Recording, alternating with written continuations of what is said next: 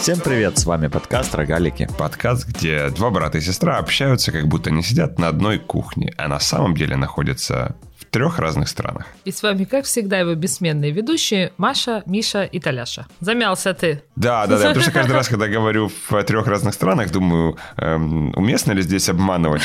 Ну, ну, потому что я очень часто езжу, и сейчас мы в двух разных странах. На прошлой неделе Толик был у Маши, мы снова были в двух разных странах. В общем, вы не верьте на слово всему, что слышите в этом подкасте. Иногда мы преувеличиваем. Ну ладно, хорошо. Э, я, в общем-то, не случайно в Украине, а приехал сюда буквально на два дня. Приехал я потому, что на этих выходных в Киеве проходил «Кураж». Это один из моих самых любимых ивентов Эва. И в этот раз это последний «Кураж», потому что э, то место, где он всегда проходил, не продлило аренду. И теперь Кураж больше не будет там проходить. А будет он проходить или нет, пока еще остается в тайне, никто не знает. И поэтому все гуляют как в последний раз. А для меня Кураж это, ну, наверное, чуть ли не ну не чуть ли, но это одна из важных причин, почему я хотел переехать в Киев. А что это вообще за мероприятие? Смотри, это, это просто такая городская тусовка, на которой происходит э, куча всего, э, начиная от э, барахолки, заканчивая какими-то лекциями, музыкой, танцами, фудкортом, вином, какими-то, не знаю, ивентами, которые внутри происходят. У этого мероприятия есть еще благотворительный смысл. Это коммерческое мероприятие, но они очень много делают всего для благотворительности. Часть э, доходов, которые они зарабатывают, они передают, э, какую-то тему выбирают на год, и в течение года помогают людям или организациям, которые занимаются этой темой. И где-то полтора года назад мы в МОНО начали сотрудничать с ребятами, не с ребятами, здесь с девушками, потому что там вся команда состоит из девушек. И мы дали возможность клиентам Монобанка передавать кэшбэк на Кураж и выбрали с ними тему оборудования для детских больниц. И за вот эти полтора года мы миллионов сорок уже собрали и передали покупали всякое оборудование по всей Украине в больнице, э, всякие инкубаторы для недоношенных детей, какое-то специализированное оборудование, которое помогает спасать именно новорожденных деток. Вот эта вся история, то есть у нее есть для меня несколько крутых составляющих. То есть, во-первых, это про благотворительность, но до куража, по крайней мере, у меня в голове, вся благотворительность в Украине была через страдания. Ну, через сострадание и боль. То есть, ты не мог э, радоваться ради благотворительности. Ты мог только с очень грустным лицом э, сожалеть и давать денег. И это достаточно тяжело. Плохо продается еще. Плохо продается, плохо продается. Действительно, как бы мы по поп-культуре, э, по, по кино знаем, что на Западе не только так происходит. Есть всякие благотворительные акционы, есть какие-то э, званные ужины и так далее, где люди приходят, развлекаются, проводят хорошо время или используют какие-то для, не знаю, своего нетворкинга или каких-то бизнес-задач, но при этом э, деньги идут на благие дела. И вот кураж для меня он создал вот эту культуру того, что благотворительность может быть без э, не с кислой мордой. Это с одной стороны. Вторая часть для меня это то, что в течение шести лет они создавали такую атмосферу э, у себя на мероприятии, которую редко где встретишь в Украине, которая больше похожа на, я не знаю, какую-нибудь э, Голландию. Слоган у Куража есть такой «Будь любым». И то, что Кураж проповедует у себя в конкретном маленьком кусочке страны, э, это то, что ты можешь быть абсолютно любым, ты можешь э, одеваться как фрик, или ты можешь быть на инвалидной коляске, или ты можешь быть э, с какими-то я не знаю, ограничениями, ты все равно, тебе здесь рады, и ты можешь точно так же э, танцевать под сценой и точно так же веселиться, несмотря на, на то, что ты не такой, как все. И вот эта картина, как э, люди на, на колясках под сценой танцуют под э, диджея рядом с э, какими-то людьми в клонских костюмах, э, и тут э, еще что-то, кучу детей, собак, э, и все это перемешано, и все друг другу рады, и никто не на кого а, не смотрит как-то неправильно. Вот это невероятно крутая атмосфера, в которую я, когда еще а, мы жили в Днепре, а, я старался ездить на, на, на каждый кураж, тогда он был еще кураж-базар в Киев, и это было прямо очень, очень мне близко. И я полтора года назад, когда делал эксперимент с э, кошельками, или это было более два года назад, когда я терял кошельки в, в разных городах. Я сделал как лакмусовую бумажку, я терял их на кураже, и на кураже все 10 кошельков э, вернули, отнесли либо на охрану, либо звонили по той визитке.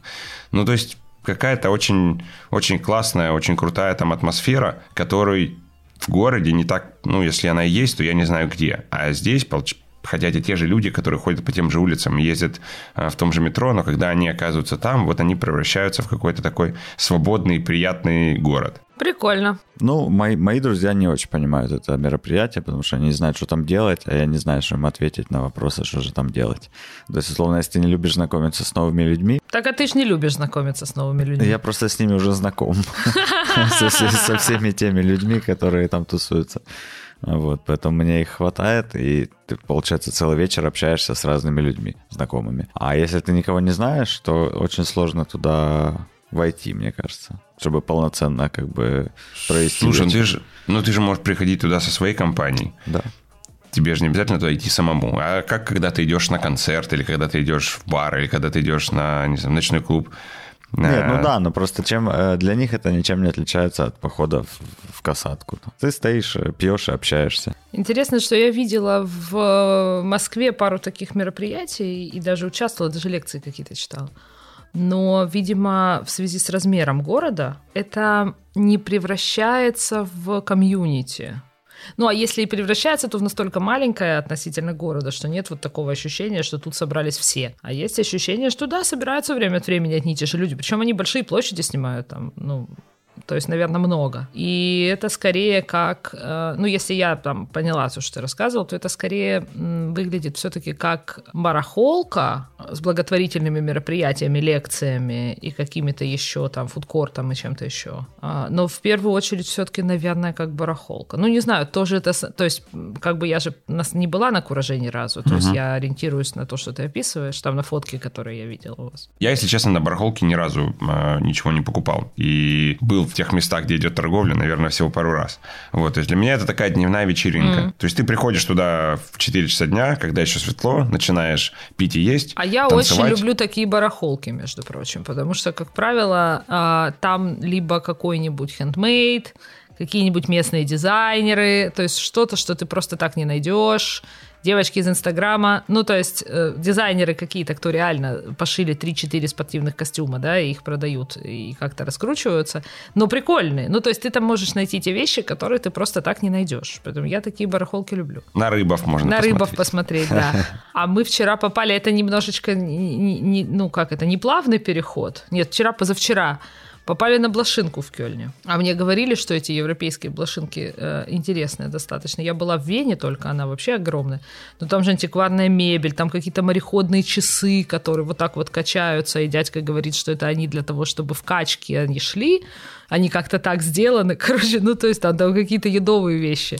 Эти ложки, которые я вам фоткала, 1830 года но там еще какие-то, ну, ну прям какие-то штуки, которые вряд ли будешь все покупать, но посмотреть прикольно. Ну. Раз мы начали говорить про ивенты и культурную жизнь, был еще на одном ивенте в э, Лондоне в четверг. Значит, э, в Лондоне проходит раз в год выставка современного искусства, которая называется Фризе или Фриз, черт его знает. Как-то так. Это большая такая ярмарка, э, на которую съезжаются галереи со всего мира, и выставляют там современное искусство. И ты можешь его купить. Ну, можно просто на него ходить смотреть. В парке построен огромный павильон. Меня, если честно, поражает размер э, временно построенной конструкции посреди парка.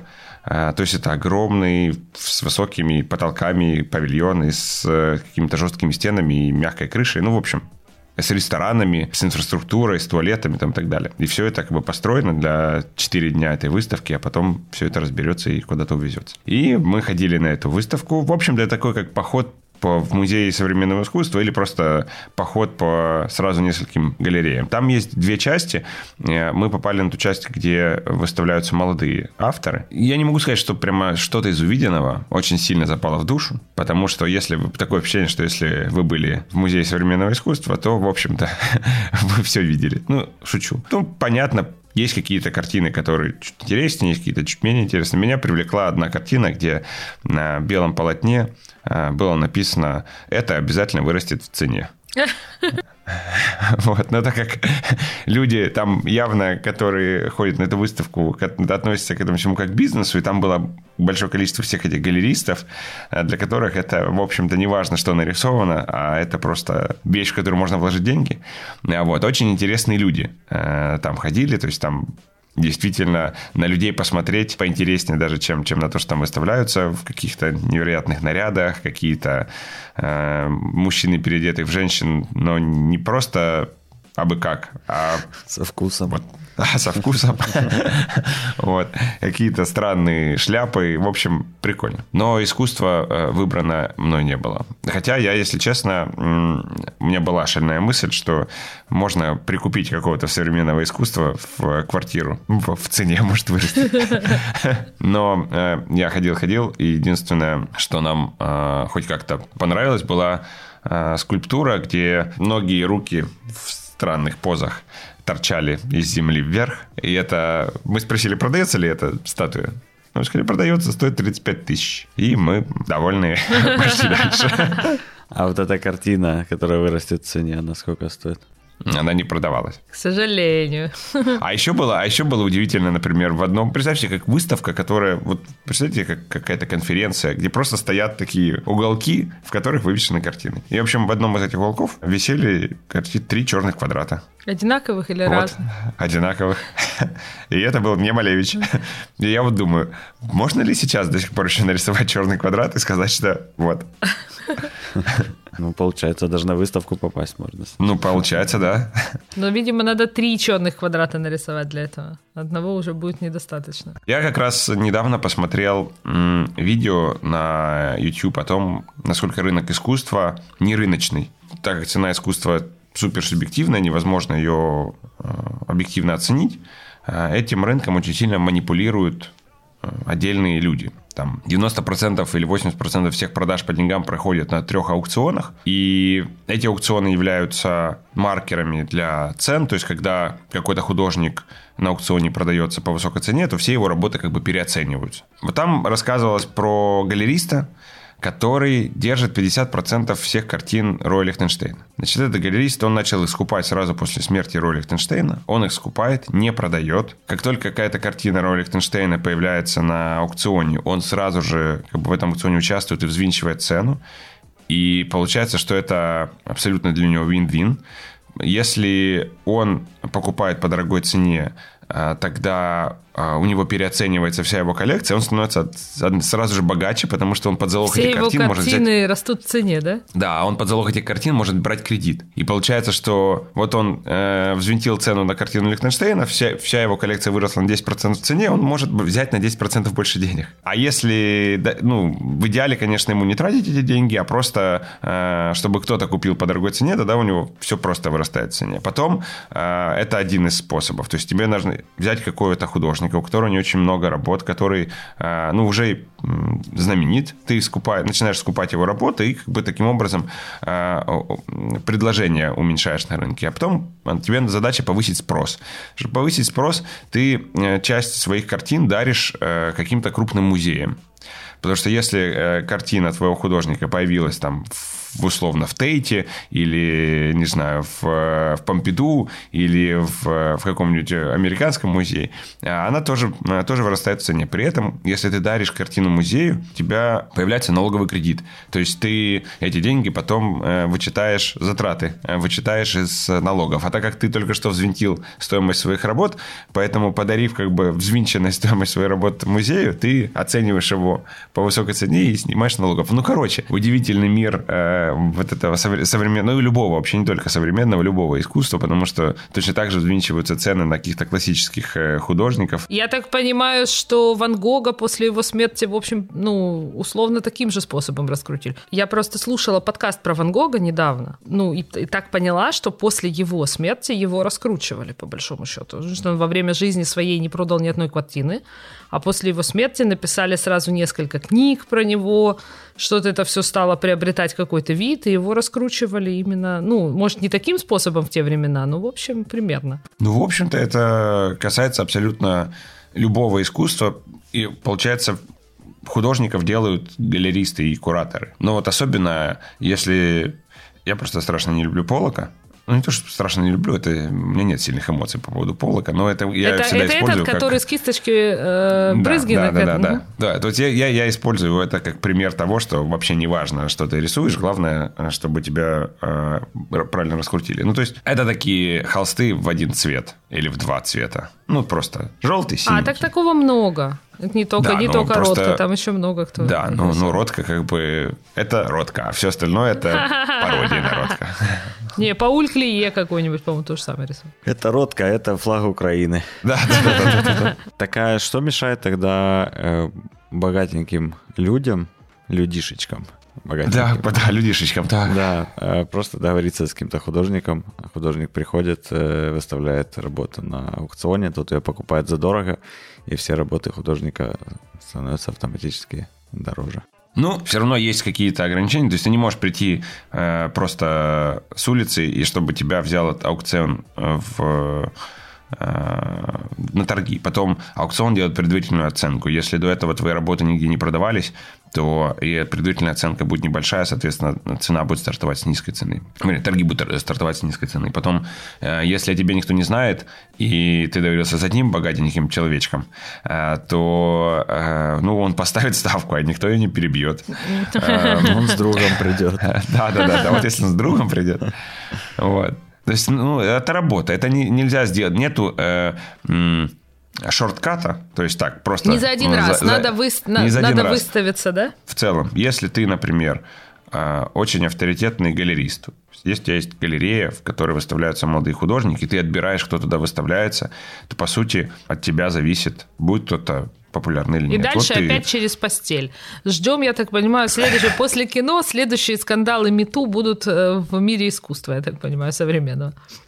Да, да, да. Среди вот этих вот мужчин, очень красиво одетых женщин.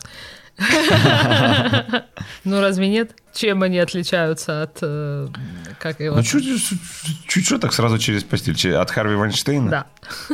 Просто интересно, есть у современного искусства какая-то тенденция, э, ну, как бы немножечко изменить свое содержание? Я вот не очень понимаю. Или оно, ну, уже ж какое-то долгое время вот... э, э, как бы это аккуратно сказать, продолжает существовать в таком бесформенном виде, в котором считается, что п- вся правда в глазах смотрящего, и вот человек сам должен как бы интерпретировать произведение искусства. А есть хоть какой-то шанс, что начнут рисовать что-то красивое? Конкретное. Или конкретно? А Слушай, красивое. А, а зачем рисовать что-то конкретное, когда у тебя есть фотоаппарат? В чем прикол? А потом, а, почему ты считаешь, что если на картине нарисован портрет а, какого-то человека, это лучше, чем когда на картине нарисован квадрат, квадрат и треугольник? Нет, я не считаю, что это лучше, кстати. Я просто, мне интересно, а что еще, ну, в принципе, да, что еще можно создавать в целом? любое ну, изобразительное искусство, ну так, есть несколько способов для меня его потребления. То есть э, один способ это когда ты тебя просто завораживает картинка, которую ты видишь. Вот, например, мы были весной в Нью-Йорке, и в гостинице э, в холле висела большая картина детской ступни. Ну, то есть на улице э, как детская ступня, э, ну, нога, и там, часть брюк какой-то э, вокруг улицу видно, и она так прикольно нарисована, ну, вот просто завораживаешь. И, наверное, из-за своего размера, потому что картина огромная, и просто ты, ну, вот что-то в ней притягивает, тебе хочется на нее смотреть. Это од- один способ. А второй – это когда искусство является иллюстрацией или артефактом какой-то истории. Ну, вот этот предмет конкретно искусства. То есть ты когда э, смотришь на... э, Я смотрел э, документальный фильм про э, картину Рембранта «Ночной дозор». И картина Рембранта «Ночной дозор», она... Это считается одна из самых известных э, картин Рембрандта. Она висит в, в Амстердаме в музее, там отдельно такое огромное полотно. Но если ты на нее смотришь, не зная ее истории, ну, картина и картина. Рядом висит похожие. Э, ничем как бы она не отличается. А вот посмотрев полуторачасовой фильм про нее, ты знаешь кучу деталей, знаешь, что вон там э, он сам себя нарисовал, там лицо торчит, он, э, почему она скандальная, что, кто каждый из этих людей на картине, и и почему она знаковая. И когда ты просто знаешь эту историю, это э, ну, по-другому ты воспринимаешь. Как смотреть на какие-то музеи, на корону королевской семьи. Ты понимаешь, что вот, ну, шапка и шапка с камнями. Но, э, но это, же, это же история. И, в общем-то, вот эта история, которая, э, представлением которой является этот предмет, и она ценна. Ну да, ну понимаешь, а какая история вокруг квадрата и треугольника? Ну, то есть, нет. Ну, есть, смотри, смотри. Ну, там, если говорить там прошлого Кандинского, ну, у него была теория цвета и формы. И вот эти все его картины, э, это их нужно смотреть вместе с вот этой теорией, потому что он много экспериментировал с тем, как люди воспринимают э, форму и цвет, и вот это результаты его экспериментов, и он пред, хотел представить живопись как музыку. Тебе не нужно разбираться в музыке, чтобы тебе она понравилась, чтобы ты ее прочувствовал, если тебе э, она откликается. Вот у него была такая э, история с картинами. Поэтому, когда ты смотришь на это в, в контексте Парадоксальным вот образом, парадоксальным образом, для того, чтобы смотреть на Кандинского, тебе как раз нужно разобраться в том, э, какую теорию он имел для того, чтобы его понять. Хотя, да, как да. бы он хотел, чтобы люди не разбирались. А вот если ты смотришь импрессионистов, тебе не нужно ни в чем разбираться. Тебе нравятся эти работы. Ты можешь узнать, какая история там за этим стоит или почему они так рисовали. Но в целом а, тебе не нужно ни в чем разбираться. Ну, подожди, я, мне картины Кандинского нравились до того, как я разобрался в, э, в этой теории. Поэтому, знаешь ли, просто оно по-другому становится. Так и с импрессионистами тоже такая история. Да, по-другому То становится, когда ты узнаешь. Смотришь, ну, ну мазня какая-то. Ну, почему, типа, размазанная прикольнее, чем не размазанная? Нет, я вообще топлю за Магрита. Миша, меня все-таки не отпускает. А почему ты смотрел полуторачасовой документальный фильм про картину? О, это очень давно я э, жил культурной жизнью в Киеве и проходил в Киеве какой-то э, кинофестиваль. И я каким-то образом попал на, на открытие этого кинофестиваля. По-моему, э, тогда у нас был Gloss.ua, вот, и, значит, мне очень... Я никогда не был на церемонии открытия кинофестиваля, несмотря на то, что это кинофестиваль в Киеве, а не в Каннах. И э, я очень хотел туда пойти, пришел, там была красная дорожка, э, значит, я думал, будет церемония, и все разойдутся. А нет, была церемония, начался фильм. Пришлось смотреть. И мне было очень неудобно уйти, хотя половина зала ушло. Вот, и я смотрел до конца. Ну, видишь, зато теперь ты обогащен некоторой информацией. Фильм документальный при этом начался. Документальный фильм начался, понимаешь, после открытия кинофестиваля. Ну, так дело в том, что обычно и бывает на кинофестивалях. Какой-то фильм начинается. Даже есть такое фильм открытия. Ну да, но документальный фильм про картину Рембрандта. Ну какой фестиваль, ну, такой фильм. Ну. А у меня тоже такая же история в Каннах была. Мы пришли на открытие фестиваля, все классно, потом нас загнали в зал, хотя мы думали, что показ след... на следующий день будет. И мы ушли минут через 15 после начала фильма, а этот фильм потом выиграл. Это там какой-то был корейский или что да, такое, да? Да, да, да, да, да. Ну, невозможно было смотреть. Я тоже так и не смогла его посмотреть. А вы Игру кальмара смотрели? Нет, я Смотрел. слышала и не очень я понимаю, смотрел. что это такое. Это самый просматриваемый сериал на Netflix ever. А по какому поводу ever. вообще Корейский. вдруг он стал таким популярным? Ну, слушай, вот бывает, что-то становится популярным без повода. Э, там, на самом деле, очень известный корейский режиссер. Ну, смотреть хотя бы интересно? Да, да, да, рекомендацион. Он типа, ну, жутковатый, но крутой. Ну, и он корейский.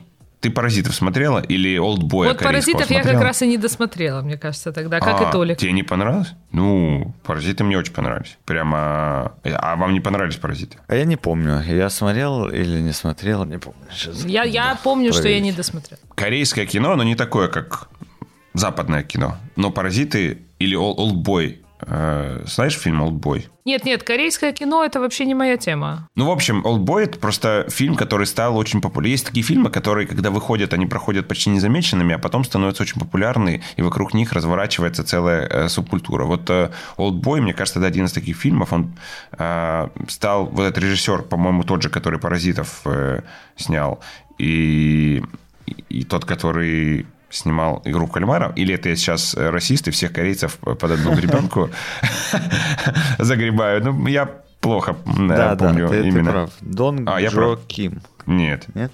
Сейчас. Нет. Там что-то там... Что-то то же самое, только другое. Да, да, да, да. Режиссер э, Олдбоя, режиссер и сценарист Пак Ачхан Ука. Я думаю, что мы просто произносим их неправильно. Ну, короче, разные. А это один и тот же человек. Да, да, да. Ой, ой, ой, ой, как то Как мы на эту дорожку пришли. Да, да, да, да, дорожку пришли. В общем, я все равно рекомендую посмотреть «Паразитов» еще раз. Просто, наверное, нужен какой-то правильный настрой. Ну, так про игру в кальмара. Ну, я не знаю, ты же будешь его смотреть, что спойлить или Ты можешь проспойлить, а я потом решу, буду я его смотреть или нет. Но как бы слушай. Ну, это, это не спойлер, там история такая. Там э, вообще Корея, судя по всему, очень странный мир, судя по этим фильмам. И я очень много потом, э, очень много, это две статьи, э, читал про фильм «Паразиты». Очень много ты смотрел про картину Рембрандта, а это всего лишь две статьи.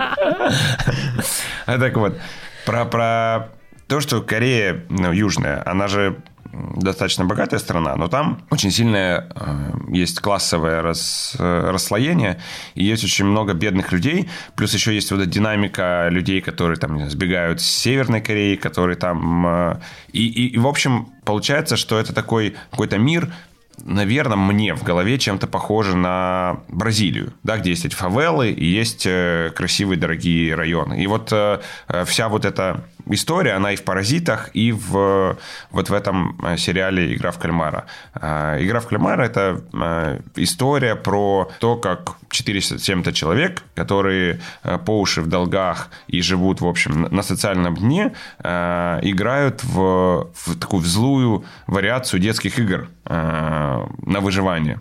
То есть это детские игры, но проигравший умирает. И вот этот сериал, там сколько серий? 8 об этом. Не буду смотреть. Не люблю ужастики, хочу Гарри Поттера. Ну, он не то чтобы ужастик, он просто жесткий. Ну, мне, для меня ужастик это когда э, такая Страшно, музыка. да. Тун-тун-тун-тун. Вот это вот. Вот это вот ужастик.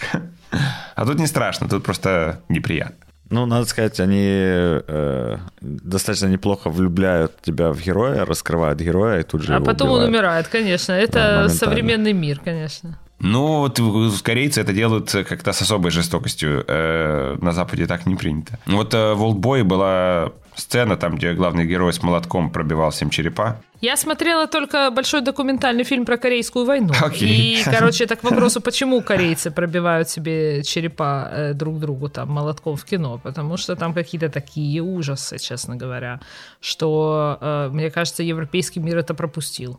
Ну, то есть, э, вот эта вот война Северной и Южной Кореи, то, что, то, что потом там было, ну, там какая-то жесть. Как, как Вьетнам. И поэтому, видимо, ну, видимо, часть культуры или часть, я не знаю, как-то по-другому там что-то. Мы же не знаем ничего про этот мир. Да, да, да, да. Захотелось поехать в Сеул. Странно, конечно, что после этого фильма захотелось поехать в Сеул, но вот мне как-то хочется посмотреть на, на другой мир. А ты вообще Ну, знаете, был как- на Востоке? Я был в Шанхае и был в э, Гуанчжоу.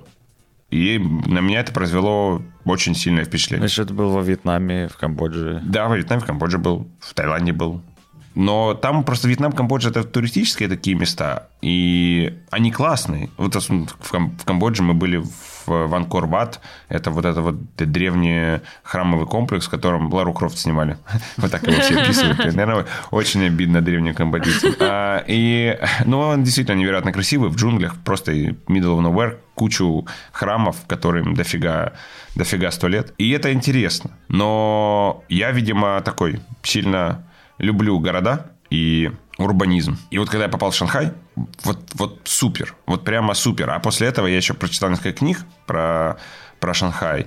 И жалко, что я не прочитал их до, потому что, конечно, это было бы совершенно э, дру- Ну, другое Шанхай восприятие. это вот этот вот... э, Они там по-английски говорят, короче. Нет. Нет, в Шанхае не говорят. Ну, слушай, э, Шанхай э, – это Китай. Нет, но У они умеют, просто по крайней мере, по-английски говорить. Не, ну, в Пекине, наверное, тоже умеют. Я не Ну, была, не я все, вообще не была так. в сторону Востока. Не. Ска- Смотри, скажем так, не все говорят по-английски. Ну, Ну, там таксист по-английски не говорил. и как Если- и как вы объяснялись с ним? Показывали ему визитку гостиницы. Реально. То есть это был единственный способ.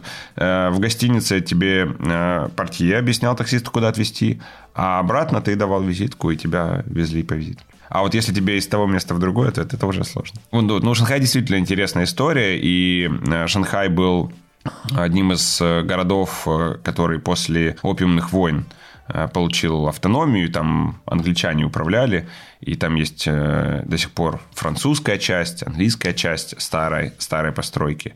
Вот, но все это закончилось с приходом Мао. Вот, вот я хочу попасть в Гонконг, я хочу обязательно попасть в Токио, ну, вообще в Японию и в Сеул.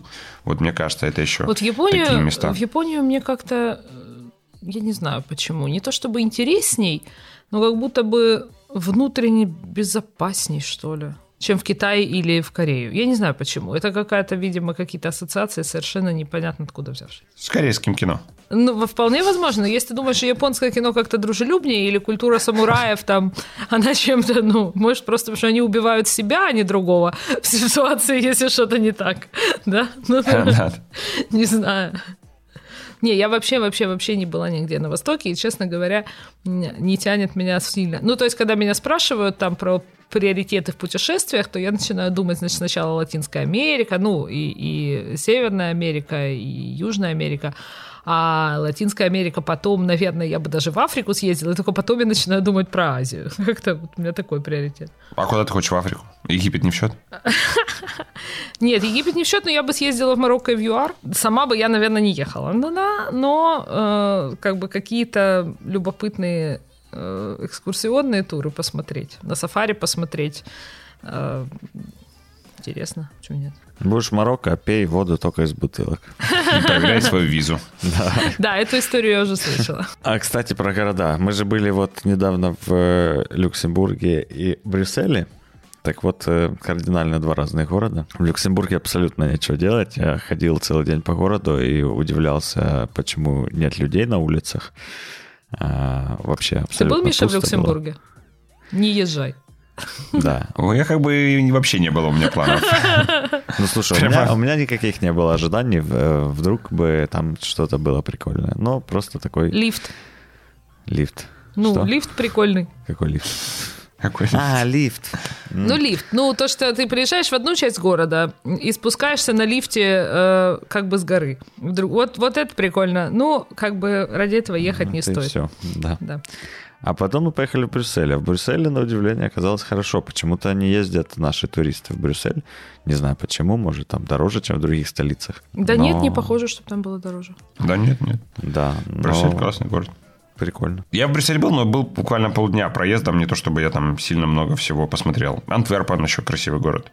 Тоже там недалеко. Тоже был так там и полдня. мы были всего один день. Но как-то были один день с каким-то таким пониманием, что о, сюда можно приезжать. Ну, приезжать, погулять в одной части города, в другой части города, поехать оттуда куда-то. То есть он достаточно большой, достаточно разнообразный, очень э, эклектично построенный.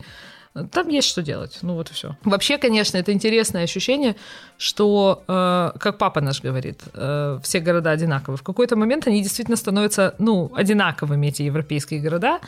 И если ты хочешь ну, то приходится не просто приехать и впечатляться, приходится вникать. То есть э, читать, э, вникать в историю, почему так строили, где строили, э, что происходило в историю самой страны или самого города. Тогда тебе интересно. Если ты а, еще, конечно, можно вникать в то, как город живет сейчас. Это тоже интересно. Туда надо приезжать и узнавать какие-то места. И там первый раз ты приезжаешь, ты, конечно, туристический центр обойдешь по кругу два раза, но потом это неинтересно. То есть надо узнавать какие-то бары, какие-то там рестораны, какие-то магазины, какие-то фишечки этого города, что происходит, где хорошо посидеть там с красивой террасой, с красивым видом, совершенно не обязательно туристическим местом, да, или там еще что-то. И тогда интересно, если приезжать э, тупо ходить по историческим центрам европейских городов, они действительно все одинаковые. Вообще, кстати, меня тоже очень сильно удивляет тяга людей к, к тем вещам, которые они и так видели. Ну, то есть, вот, например, э, я сколько раз был в Париже, никогда не ходил на Эйфелеву башню. Ну, первое время. Ну, потому что, ну, ну что, ну, ну я знаю, как она выглядит. Ну, ну что на нее смотреть? Не, а я ходила, и я тебе скажу, что разница для меня была э, существенна между тем, как она выглядит вживую и как она выглядит на картинке. Слушай, она на меня произвела впечатление, никогда не производила на меня впечатление на картинках, и вообще я считала, что это какая-то очень странная как бы конструкция. Но когда я туда пришла, она действительно произвела на меня впечатление, как бы масштабом, вот этим голым полем вокруг или практически, то есть э, пространством вокруг, количеством людей, которые вокруг нее толкутся, какой-то подсветкой, то есть атмосферой вокруг нее. Скорее даже не, тем, вот Эйфелева башня красива, а тем, а, что вокруг нее происходит. И кроме того, она для меня почему-то на картинках мне было плевать, а когда я ее увидела вживую, она мне показалась каким-то невероятно симметричным объектом. И почему-то меня это удивило. Я не знаю. Я смотрела, я смотрела и думала, надо же, почему я обращаю внимание на такие вещи больше? ну как, но тем не менее. Но при этом второй раз, наверное, не пойду, мне хватило. Ну вот, ну хорошо, ладно, Эйфелева башня масштабное э, строение, на, на большие э, строения интересно вживую посмотреть, просто потому что, чтобы ощутить их масштаб. А еще какая симметричная. Да, еще если она симметричная, тут, конечно, вообще устоять тяжело. А ну, описывающий мальчик или там статуя русалки в, э, в Копенгагене или еще, ну, то есть какие-то... Описывающий мальчик, э, наоборот же, э, на самом деле очень маленькая скульптура, слишком растиражированная, очень маленькая. И я думаю, что вопрос весь в том, что ты там, ну, некоторый облом переживаешь, как бы масштаба относительно, относительно того, сколько про это говорят, и сколько скульптур, как бы, э, и всяких, ну, всякой этой фигни вокруг растиражировано. А это, в общем, ну, если бы так ходило, и это не было растиражировано, ты бы не заметил это. То есть ради этого люди идут, чтобы разочароваться? Ну, черт знает, ради чего они идут. Ну, как бы им на путеводителях галочками поставили, куда ходить они идут. Но все равно надо вникать, получается. А если ты начинаешь вникать, то это уже становится интересно вот как э, Миша посмотрел э, фильм про Рембранта, про картину. Теперь много про нее знают. Вот так и про города. Смотри, вот знаешь, с картиной Рембранта плохой как раз пример, потому что, да, посмотрел, приехал в Голландию и даже не, не стал смотреть на эту картину. Ну, так ты, может быть, не очень заинтересован э, непосредственно в этой картине или в живописи не да. настолько. Слушай, это, это, конечно, это, конечно, очень э, правильный э, и гораздо более интересный способ путешествовать, э, если ты к этой поездке каким-то образом готовишься. И не в смысле читая путеводитель, а вот если ты какую-то историю или художественную даже книгу читаешь события, которые происходили в этом городе, то потом этот город тебе становится гораздо Но, более честно интересен. говоря, у меня это получается делать чаще всего только со второго раза. То есть вот я приезжаю, и если город мне понравился, я начинаю про него читать, и с удовольствием поеду еще раз узнавать чуть-чуть что-то более подробно. Но может оказаться, что я приеду, и город мне не понравится, и читать я про него а, ну, там, сильно не захочу, например. Люксембург. Давай не будем как бы далеко ходить, да? Можно же тоже... Люксембург. Можно же тоже прочитать про него, и, в общем, там как-то... Так он мог тебе не понравиться, потому что ты про него ничего не прочитал. Вот именно. Может а быть. вот Европарламент, а вот там вот курилка, на которой решали вот это. Может быть, может быть, Таляш, но... Европарламент в Брюсселе. Не, в ну, Люксембурге Европарламент есть. И говорят, да? между ними ходит один поезд. Прямо из Брюсселя в Люксембург. Нет, можно, конечно. Но, понимаешь, у меня же голова не резиновая. Прочитать про все картины, которые я хочу посмотреть, про все города, которые я хочу посетить и так далее, и так далее. Поэтому все-таки избирательно. Ну, надо сказать, что я теоретик этого подхода. Я еще ни к одной поездке не подготовился. Нет, ну, а я вполне себе практик, но только, ну, вот избрано после. Я, например, ну смотри, я уже попав в Испанию, начала слушать лекции про историю Испании. В следующий раз, если я поеду в Испанию, я уже буду намного больше понимать и, и, и думать, куда ехать и что там смотреть. Но для меня это все вот э, про то, что про возвращаться и приезжать. Я, например, в Кёльне живу, я про Кёльн нифига не читала. По Машиным отзывам, Кёльн — это большой кураж. Она устала от постоянной вечеринки. Ну, в целом, да. Но, говорят, здесь надо попасть э, один раз на гей-парад. По слухам. Сейчас же из-за короны я не видела ни разу, но он здесь просто действительно невероятно масштабный. Здесь прямо в этом смысле много чего происходит. И вот этот вот их, э, их Кристофер Дей, он у них здесь проходит несколько дней, достаточно масштабно с этими флагами по всему городу, с, э, ну, с парадом, со всеми историями. И говорят, те, кто там был, что там на самом деле прикольно. То есть туда прикольно пойти, это интересно. Один раз я попала, значит, переходила дорогу, э, двигалась большая колонна вот этих вот Fridays for Future. Это была огромная демонстрация, значит, в основном действительно детей или родителей с детьми, с какими-то поделками, тарахтелками и, и ну, Первомай такой настоящий. Непонятно, что такое Fridays for Future. Ты не знаешь, что такое Fridays for Миша. Я не знаю. Да вы что, серьезно? Ну, подожди секундочку. Грета Турнберг. Это зеленые. А, Она же там с чего все началось? Она выходила по пятницам вместо школы с плакатиком Fridays for Future или там что-то, что-то, что вот эти дети, которые по пятницам стали прогуливать школу ради, так сказать, зеленой повестки. И это вылилось все в огромное движение. Э, Движение это возглавляют в основном школьники или вот нынче уже там студенты, э, ранние совсем молодые. А, И это какого-то, то есть до короны это были невероятно масштабные мероприятия, э, чуть ли не каждую пятницу, а потом все же это прикрыли, и они стали действовать подпольно через интернет. И вот, по-моему, прошлым летом какой-то раз была демонстрация. Опять их было действительно много. Ну, это очень больше всего мне это напомнило первомайскую демонстрацию еще вот времена моего советского детства. Потому что Толик не застал, а я ходила и помню. Ну, то есть шарики, цветочки, все идут на демонстрацию, дороги перекрывают, и колонна шагает. По-моему, это очень прикольно, на самом деле. Вот они здесь развлекаются. Значит, геи на свои демонстрации, зеленые на свои демонстрации. Ну, там, когда карнавал, все на общую демонстрацию. Как бы. Я так понял, что корона спасла Германию от четырехдневной рабочей недели. Э, Всех перевели в хоум-офис. Я, кстати, думаю, вот у меня недавно посидел такое соображение, что вот эта работа из дома, вопрос даже не столько в том, что люди устали от дома, просто в том, что это очень сильно а, сказывается на эффективности. Мне кажется, будет скоро движение против буллинга тех, кто работает на удаленке. Ну, знаешь, это но- новый, этот, новый тренд Да, будет. да, да, а да. да. почему, Я, почему? кстати, А их кто-то булит, тех, кто работает на удаленке? Ну вот э, такие, э, как Миша. ага. А у вас же Ну, ту- офис, у вас же офис на удаленке э, британский. Или нет? Да, да, да, да. Я прямо это, это, это, я буду с этим бороться. Вот, я понял, что с этим надо бороться, потому что именно по, по, по британским коллегам я представляю, ну, то есть, вот у нас у СИО есть семейные проблемы, ну, у него действительно там э, есть пр- проблемы с психологическим состоянием его ребенка. И я понимаю, что ну, он этим занимается целый день. Вот, вот мы с ним созваниваемся, я думаю, что после этого он закрывает ноутбук и идет заниматься домашними делами. Вполне может быть. Это зависит, конечно, от того, что ты делаешь, потому что когда ты работаешь в коллективе, ты должен быть связан с коллективом, да, и обмениваться ну, я просто почему? Потому что я-то работаю из дома уже э, как-то до того, как это стало мейнстримом, условно говоря. У этого есть свои проблемы. Например, э, достаточно социальной изоляции много. И я, когда ходила еще в Москве живя, я работала в психологическом центре, я ходила туда ради коллектива. Ну, там, там был Да, коллектив, и это было важно, это структурировало, это радовало, мы могли в обед пойти пообедать, и там в перерывах потрындеть, да, это было важно. Но у меня-то другая работа, я же работаю одна. Ну, ко мне приходит человек, уходит человек, и я час поработала, через час могу пойти посуду помыть, я не теряю эффективности в этом.